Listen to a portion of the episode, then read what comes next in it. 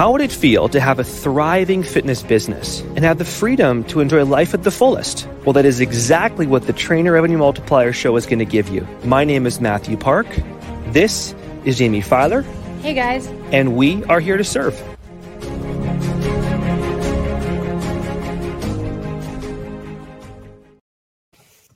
Well, welcome everybody to the TRM podcast show. And we have a special, wonderful guest on our show, Mr. Unbreakable, Mr. Unshakable himself, Mr. Jeff Black. What's up, guys? Thank you all so much for having me. It's an honor to join you two, especially my great white shark, Jamie.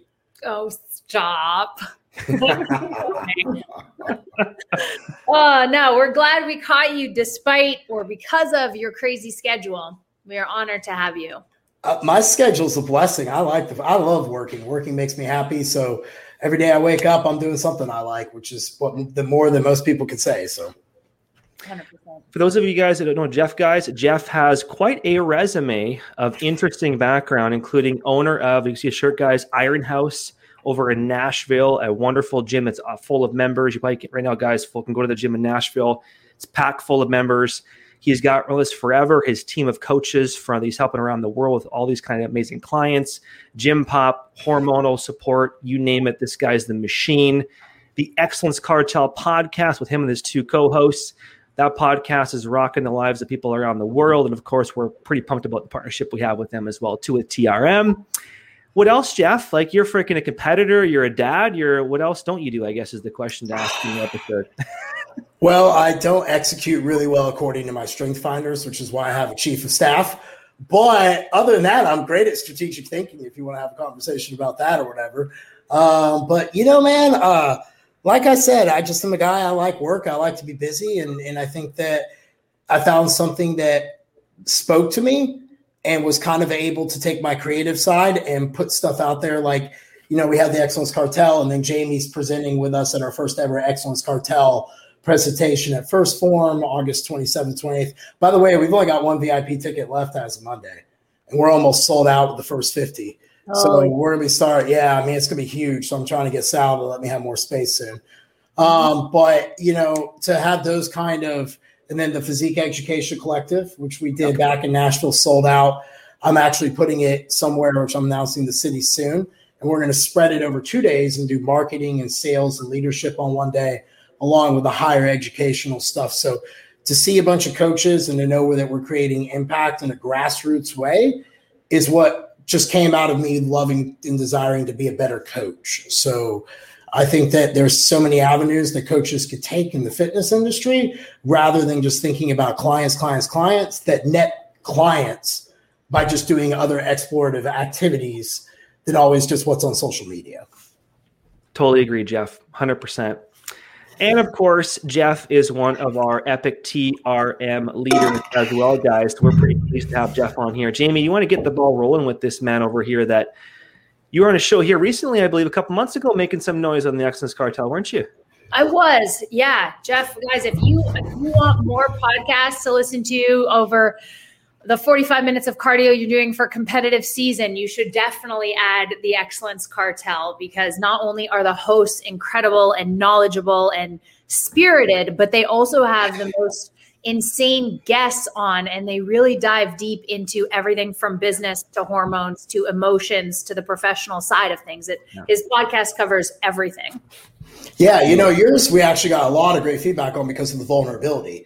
And it's funny because I get questions because I'll ask the straight ones that no one really will. You know, they're real sharp, and people like your guest mind. I'm like, no. I'm like, I'm like, with that kind of environment that we create, it, it allows for certain transparency to take place. And I'm like, and when when leaders are among leaders, leaders are comfortable, and that's what you know we try to bring on the excellence cartel or leaders like yourself but we had a lot of great feedback on the transparency and, and the questions we asked. So thanks for joining us on that, by the way. I got to bring you two on soon. Yeah. We love you, man. Can't wait. Yeah, August is opening up. So I so love it, man. where we should start with Jeff would be essentially where he just ended with his last sentence, and that's in terms of building a team of leaders. Mm-hmm. Jeff, what would you say are the core values or core concepts, top three that you can identify in a leader? Oh my goodness, Jamie. I'll be honest with you. I think it's three things power, understanding, and emotions. So if you understand that power is innately neutral and how you choose to wield it is what drives influence, then you're one step ahead of the game on the skill development of leadership. If you have understanding of who you are and that honest inventory that sits inside of you, the conversations that you know you want to have with others, but you really can't, but you have with yourself, and you get real clear on what you want, puts you a step ahead in the leadership side. And then the third one, um, what was the third one I said? Because I, I, I got so deep down that emotion. emotion. emotion. The inability to control emotion and remove emotion. So I have on my teams and my cultures, it is very much a hey, when you get into these conversations, no egos can exist. We have to destroy the egos in order to get the best ideas and the best processes, which led to the three foundational cornerstones of my companies, which is a will to win, a will to learn, and a will to serve. That's it. Those three things. If you could do those three things, you're going to get 80% of what's out there and you're going to have 80% greater influence. And that's what you should be trying for. Everyone's trying to just take a home run swing all the time. And I knew I wasn't going to be that kind of coach and nor did I want to be that kind of coach. I wanted to be a coach that liked to work with other people on deep projects. So those three things that I talked about, especially emotions, man, I've seen some emotional people get ruined by it and they make terrible decisions. And if you could control your emotions, you could wield power. And if you could wield power, you could really understand. And those three things together give you success. Mm, I like that. So our topic in today was really around. Um, you mentioned obviously leadership and team there, Jamie. If we kind of go into building a great team using heart and head, you kind of mentioned almost like two components there. You mentioned the will to win, will to serve, almost emotion, those kind of things. So when you're looking at building your team, obviously look for those components, but what else like when you obviously look to building and retaining a team beyond year after year after year so they actually can grow with you what does that look like for you jeff I put them in a position to win. I believe in decentralized command and autonomy. If you're going to work for me and work with me on a project, and I have given you the complete, explicit, and implicit understanding that I expect you to come through, I'm not going to hold your hand. You're a capable adult, you're a capable employee. You and I are going to chase excellence together. So I need you to be able to step up and play above the line every day. But I like, in order to do that, you have to put people in a position to win. And Jim Collins talks about this in Good to Great, putting people in the right seat on the bus. And how I utilize that is through an asset known as Strength Finders and uh, Enneagrams and things like that. You get to know people. But if you understand their strengths, then you can just look at your culture and say, you're only held accountable to your strengths, your five strengths. I don't care about your weaknesses you're naturally going to work on your weaknesses if you're competitive because it chews at you. It's that little shit talk talking voice, part of my language, that talks to you in the back of your head that you know you need to kind of just keep working on, right? But many people don't know their strengths, like their actual strengths that they could go kick ass with. And when you give people permission to just explicitly be themselves with these five things and go say, this is where you're best at, this is why this matches, this is how I'm going to work with you. I'm going to pair other people on the team who work with it. Because, for example, I have no execution piece. So Thera executes Iron House, Nick executes Relentless. I give the visions to both of them and they execute to make it out. So when you build teams, you have to put a person who can execute the project along with a person who can see the project, along with someone who kind of able to ba- balance out the relationship between those two people because you have to have people with you know the way it's set up. But if you take those that skill there, you can really put people in position to win. And that's how I decided to create my culture inside Iron House was putting people in a position to win naturally. So they they felt better about it. And the results will speak for itself. That's awesome, Jeff. Thoughts, Jamie, on that? You want anyone Jamie, thoughts on that, or what are you thinking? What? Do, how do I even? Guess my next question would be: Do you? Okay, so let's say You've got the executors. would there ever be an instance where you would ask an executor to shift their not their personality but their way of doing to get a little bit more okay let me rephrase if you have somebody who's 80% head and 20% heart does any part of you want to say hey can we can we shift you a little more 60 40 or are you like no like you're 80 20 and that's you're good and that's it would you want to would you want a little more balance i guess so I would dare say it comes down to the vision that you're trying to cast as a leader. So for me, as Matt knows, three of my five strengths are strategic. So I'm like chess, 20 plays down the road about what I need to do. And if I know in 20 plays, I need Laura, for example, over here to get emotionally a little bit softer with Landon over here because I need this one project carried out and I know that they are, then what I do is through influence and through power and through uh, them understanding their strengths and what you're trying to see, you're able to pull them tight to that mission. And then what I do is I usually work with those people. So I will actually put my hands into the project. Most of the times, owners should be doing ownership. But if you're a leader, you need to be doing leadership shift. Shit, you know, and, that, and I and actually leadership, correct word.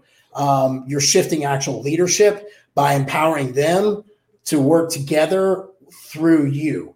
And from that usually comes better relationships. And I think that there's nothing wrong with asking people to step into different comforts. And I think that that's huge to do. But by and large, I make people work within their strengths. I hold them accountable to their strengths. And if a vision requires that I need people to kind of change a little bit of their perspective to go a long way, I usually have no kickback because mm-hmm. leaders who lead themselves beyond reproach usually are followed with extreme loyalty and beyond reproach. Mm. Question on your team, for example, let's take Thera, for example, Thera or Nick, right? So when you push them and kind of give them like the roadmap and the things to work on with obviously your the vision you're trying to create with your with your companies, how far or how do you know how far to push them? Like when do you know there's like a, a barrier like they've hit, or maybe they're like, you know what, I need some more help, Jeff, or do you like can you recognize that, or is there a process you have in your company where they can come to you for like, Jeff, I'm stuck here. What else do I do? Like, what's your process for that when your people get stuck or they aren't sure? Okay, so you're gonna laugh. Um, when I brought Thayer on, um, Derek had just gotten diagnosed with uh, cancer. A little bit. This was a little bit after. So Thayer had been with me for maybe a month or two, and um, he wasn't going to make it. So I looked at Thayer. I was like, "Well, Thayer, the only way this thing survives if I do what I do best, which is coach." So I need you to figure out how to make a gym run. And this is kind of like me carrying the vision. I'll make sure this is a playground that's easy for you to sell because I, I, have, I truly believe I know what people want from a gym, which I was lucky and managed to get that right. But she literally built that out. Same with Nick. So Nick had been building out Relentless Forever for over 90 days, including videoing the back end of the entire business that he formed out when he did the all the entire SOPs before he ever presented it to me because all they ever did was just ask me for permission. I said, sure, you have the complete autonomy to create that. If you need anything, feel free to ask. And I keep my door very open communicatively with them. I check in with them weekly, just chat with them, see where they're at. And they know well enough if I put something on them, they can ask me for a deadline. And if the deadline's too soon, they can gladly, I'll gladly, and they're like, hey, I can't make that work. Then guess what? Moot point. Just tell me when it can work and get it done. Put it on the calendar for that day and move on off of it. As a leader, you have to decide what's mission urgent and what mission critical. And they're two different things. Every day is critical, not every day is urgent. And you have to understand the difference between the two. Hmm. Very well said, Jeff. Jamie, any thoughts from Jamie on that? You want to expand on? Are you good? I was going to call him Jocko instead of Jeff. we'll make a new name for you, Jeff. That's okay. it. Yeah it's it's a great it's a compliment for sure. Well, thank you. I appreciate that. Well, team, let's shift to rapid fire for a few minutes, guys, and kind of do a rapid fire roundtable on tactics and and things. Obviously, maybe we can use to help build great teams. So, just throw in some tactics, techniques you probably use to build a great team using heart and head. Let's go to Jeff first for a little tactic you have, Jeff. And be honest, um, one of my tactics I utilize is, and I believe it is a tactic, is reading. I ask my my coaches and my my team members to read a couple books every year. There's cornerstone books that they have to read to understand the culture we're trying to create. So, example would be I identified my top 20% of leadership within Relentless. I said, You are my, you three are my top 20%. I want you to read Ray Dalio's principles. And this is the exact culture that we will replicate inside of Relentless Forever. And we will study it as a team, me, Nick, and the three I identified, and then we will make this happen. So I believe that reading and studying as a team is a tactical advantage that most coaches overlook. They're too busy thinking about how I get the next lead when they're not understanding what could you learn to take contextually to get that next lead. And sometimes by going and reading, having that intimate conversation, this one-on-one with you and an author, you'd be amazed at the brain spill that usually happens after you get done reading. So I think it's a tactical advantage that I utilize very well. That's great, Jeff. Jamie? Um, I would say it's a virtue and it's patience. Uh, and I don't think leaders have it because I think so many times, just like with our clients, sometimes we get frustrated when they don't understand what a macro is when they come to us. We meet them where they're at, not where we're at. Um, even if they're highly skilled but have no experience whatsoever in our industry, we still can't expect them to just get it. So, having patience with the people you bring on uh, is a necessity. Mm. So, I have a follow up to you. Mm. As a leader, why do you think that patience thins? And I, I, so here's my question: Is it the leaders are too accessible? Is it that the leaders don't understand that as their responsibilities go up, their rights actually go down?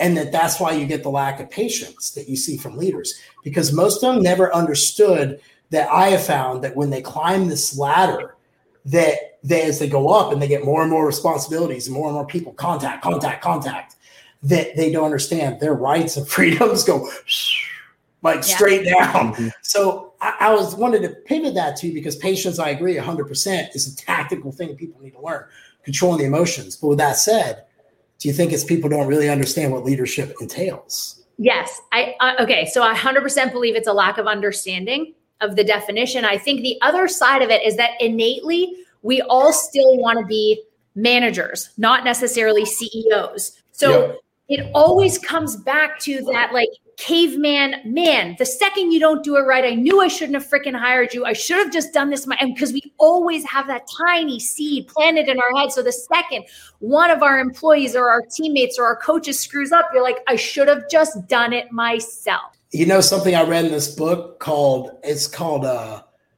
how to go from more conflict to more love or something like that. Something to say to yourself when you're pissed immediately then it's just like me. And i've been saying it for a while. So when someone pisses me off in my head i just sit there for a couple seconds and just go just like me. Just like me. And then it helps chill me out. And then i'm like okay the emotion's gone and now i can have a conversation. But you're right. You're you're hot wired to pop. And it's no mm-hmm it, there's it's 100% correlatable with what we deal with as coaches because the majority of clients you deal with is hey you can't work out six days a week anymore you got to work out three. And hey you got to go from eating like 500 calories a day to 1500 calories a day. And stress that that constant trigger it just exists too much and you're seeing it everywhere. Mm, good yep. point jeff. I love it. Mine is one word listen. Oh that's a good one. That's all mine is. Yeah You'd be surprised people tell you if if you just sit there and be quiet. Yeah, they'll fill the space, right?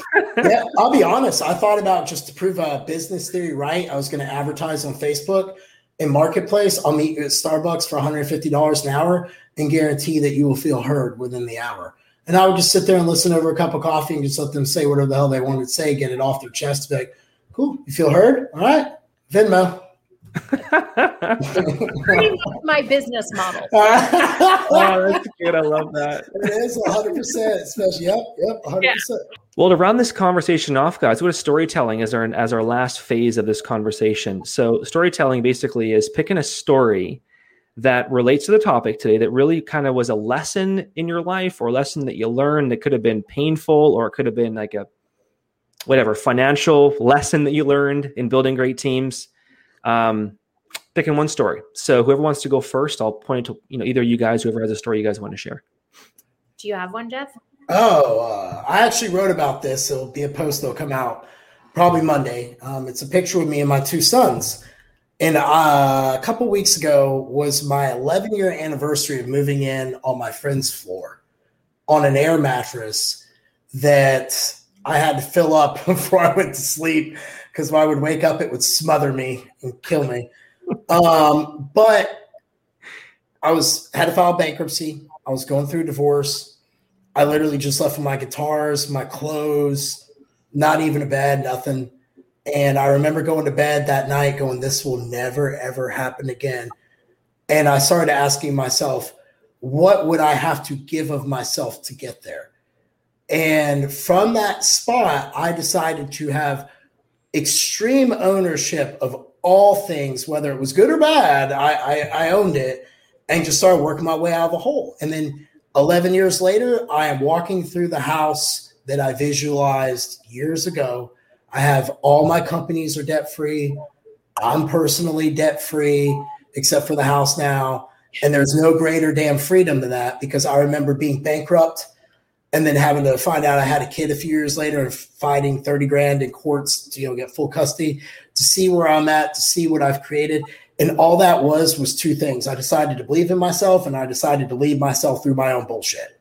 Mm-hmm. And once I got through, once I did those two things, like life just kept opening doors for me.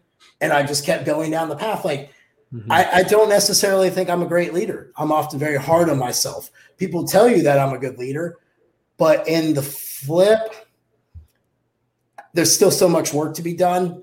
And I think that leadership is ownership and if you can make those two things go together, it's a beautiful thing for the impact. There's no greater gift than giving other people success yeah. that they can achieve. And that's leadership to me. Oh, that's a good one, Jeff. Really good. Jamie? So mine's a little bit more about picking your team. Um, I graduated from York University in Toronto and I, I, specialize in the exercise physiology program. And our graduating gift from taking all of these extra courses and, and putting in all of these extra man hours in the lab was that we actually ran the NHL Combine in Toronto. Ooh. Yeah. So they had the exercise phys kids from York run the combine. And I remember looking at these college age guys and wondering why they were like a little bit soft and fluffy and wondering why they were fast but not too fast and wondering why they could bench 225 with ease but not like an NFL player. And the the instructor the director of the course said they don't want them to be NHL ready. They want them to be ready to be coached to be NHL ready. So when I take on a team a team member or a coach or an employee I don't want them to be ready to jump in. I want them to be the perfect amount of clay in terms of quality and quantity that I can mold into a mini me. Bingo. That's really Bingo. good. Uh, you can teach a monkey how to train, but you can't teach. You know, it takes a person's natural heart to want to serve other people. Yeah, and that's what you have to find. You're 100 percent right. That's a good point. Mm. Mm. Thinking of my story, I actually got two stories, but I'll kind of pick one. I would say my story is when I hired Jamie. I gotta hear this one. I already know. The, I already know the story. Well, the story is kind of pretty basic, Jeff. But I will say that um, when Jamie and I sat in a car in Dallas, and she wanted, to, you know, she actually approached me and says, "You know, what, I, would love to, you know, be a mentor for TRM." And I was like, I wasn't sure actually what, what it actually would entail to in TRM. We're sitting at a mastermind. This is over what almost two years ago, Jamie. Now, right? And I was like, that's an awesome idea. Let's bring it on. Right. And of course, it sounds exciting, all that kind of jazz. She comes in TRM, you know, shadowing in some of the groups, kind of getting it rolling. But like, just like, like you mentioned, the, you know, shark, uh, Jeff, she's totally the shark going in there, consuming, executing, making it happen. But there came to a point like, I want to coach now. And I was like, I was actually scared, Jeff. Oh, I remember that. I, I think yeah. I was coming on without. Yeah, yeah, I remember that and it was, so, it was so funny because I learned a valuable lesson about letting go. Yeah. and the power of letting go. And I was like, I owned that. And I was so grateful because it was a learning growth process for me because I had teams before my previous companies, but it was just, I was a complete mess in my previous years. And when I got Jim, I knew that I had like, like this amazing human being. And Jeff, you're in that mess, by the way, you're, you're, you're the kind of very, very similar position here is that when you get two rock stars or rocks like Jamie on board and, you know, we're growing, it scared the pants off me. I was like, so I was like, go for with faith. go for with faith.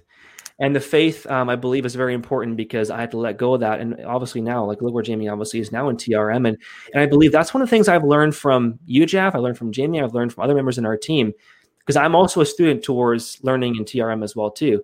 And I believe that's one thing that I've learned from all you guys is when you let go, keep being a student and keep being a great leader and be open to feedback and listen to it to improve, you can always become better. So I like that, Matt. And you know what? I've learned something. There's something I think that I would like to impart as wisdom to close this up. Leadership is a lesson in who you really are and who you really want to become. And you could go in this with two different mindsets the mindset that everyone's out to get you, or the mindset that everyone's out to help you. And it is naturally harder to go that everyone's out there to help you. But I can tell you in my 16 years in this industry and my six plus years of owning a gym and watching grow, 99.9999% of the people want to help you and succeed. And if they screw up, it's an honest screw up. You have an honest conversation. You instill that honesty in the culture, that vulnerability, that, hey, we, we fail forward, we learn from our mistakes and I'll tell you what, your business will multiply. Now, if you're a coach who can handle 50K by yourself, kudos to you. I was never going to be that coach. I didn't want to be that coach. I felt like it was more fun to help create impact on a higher level. And that's what I think leadership allows people to do. And I think that that's something that the fitness industry could do better at is understanding that the right of influence we wield is true power. We decide the emotion behind it. And that's why I have Jamie and Jeff on this team. so, guys, rounding it off, we are now at 12, and um, this is an amazing episode, like full of just literally gems everywhere. Jeff, you'll be back much more times here on the TRM podcast show, buddy. I can tell you that right now. And I want to thank you for your time, buddy, because it was absolutely a pleasure to have you today, man. Dude, thank you guys so much for the opportunity. Yeah, no, man. I look forward to more conversations. I know Jamie and I could go a long time about 48 laws of power. It'll be a whole different episode, guys. So, oh, guys, yeah.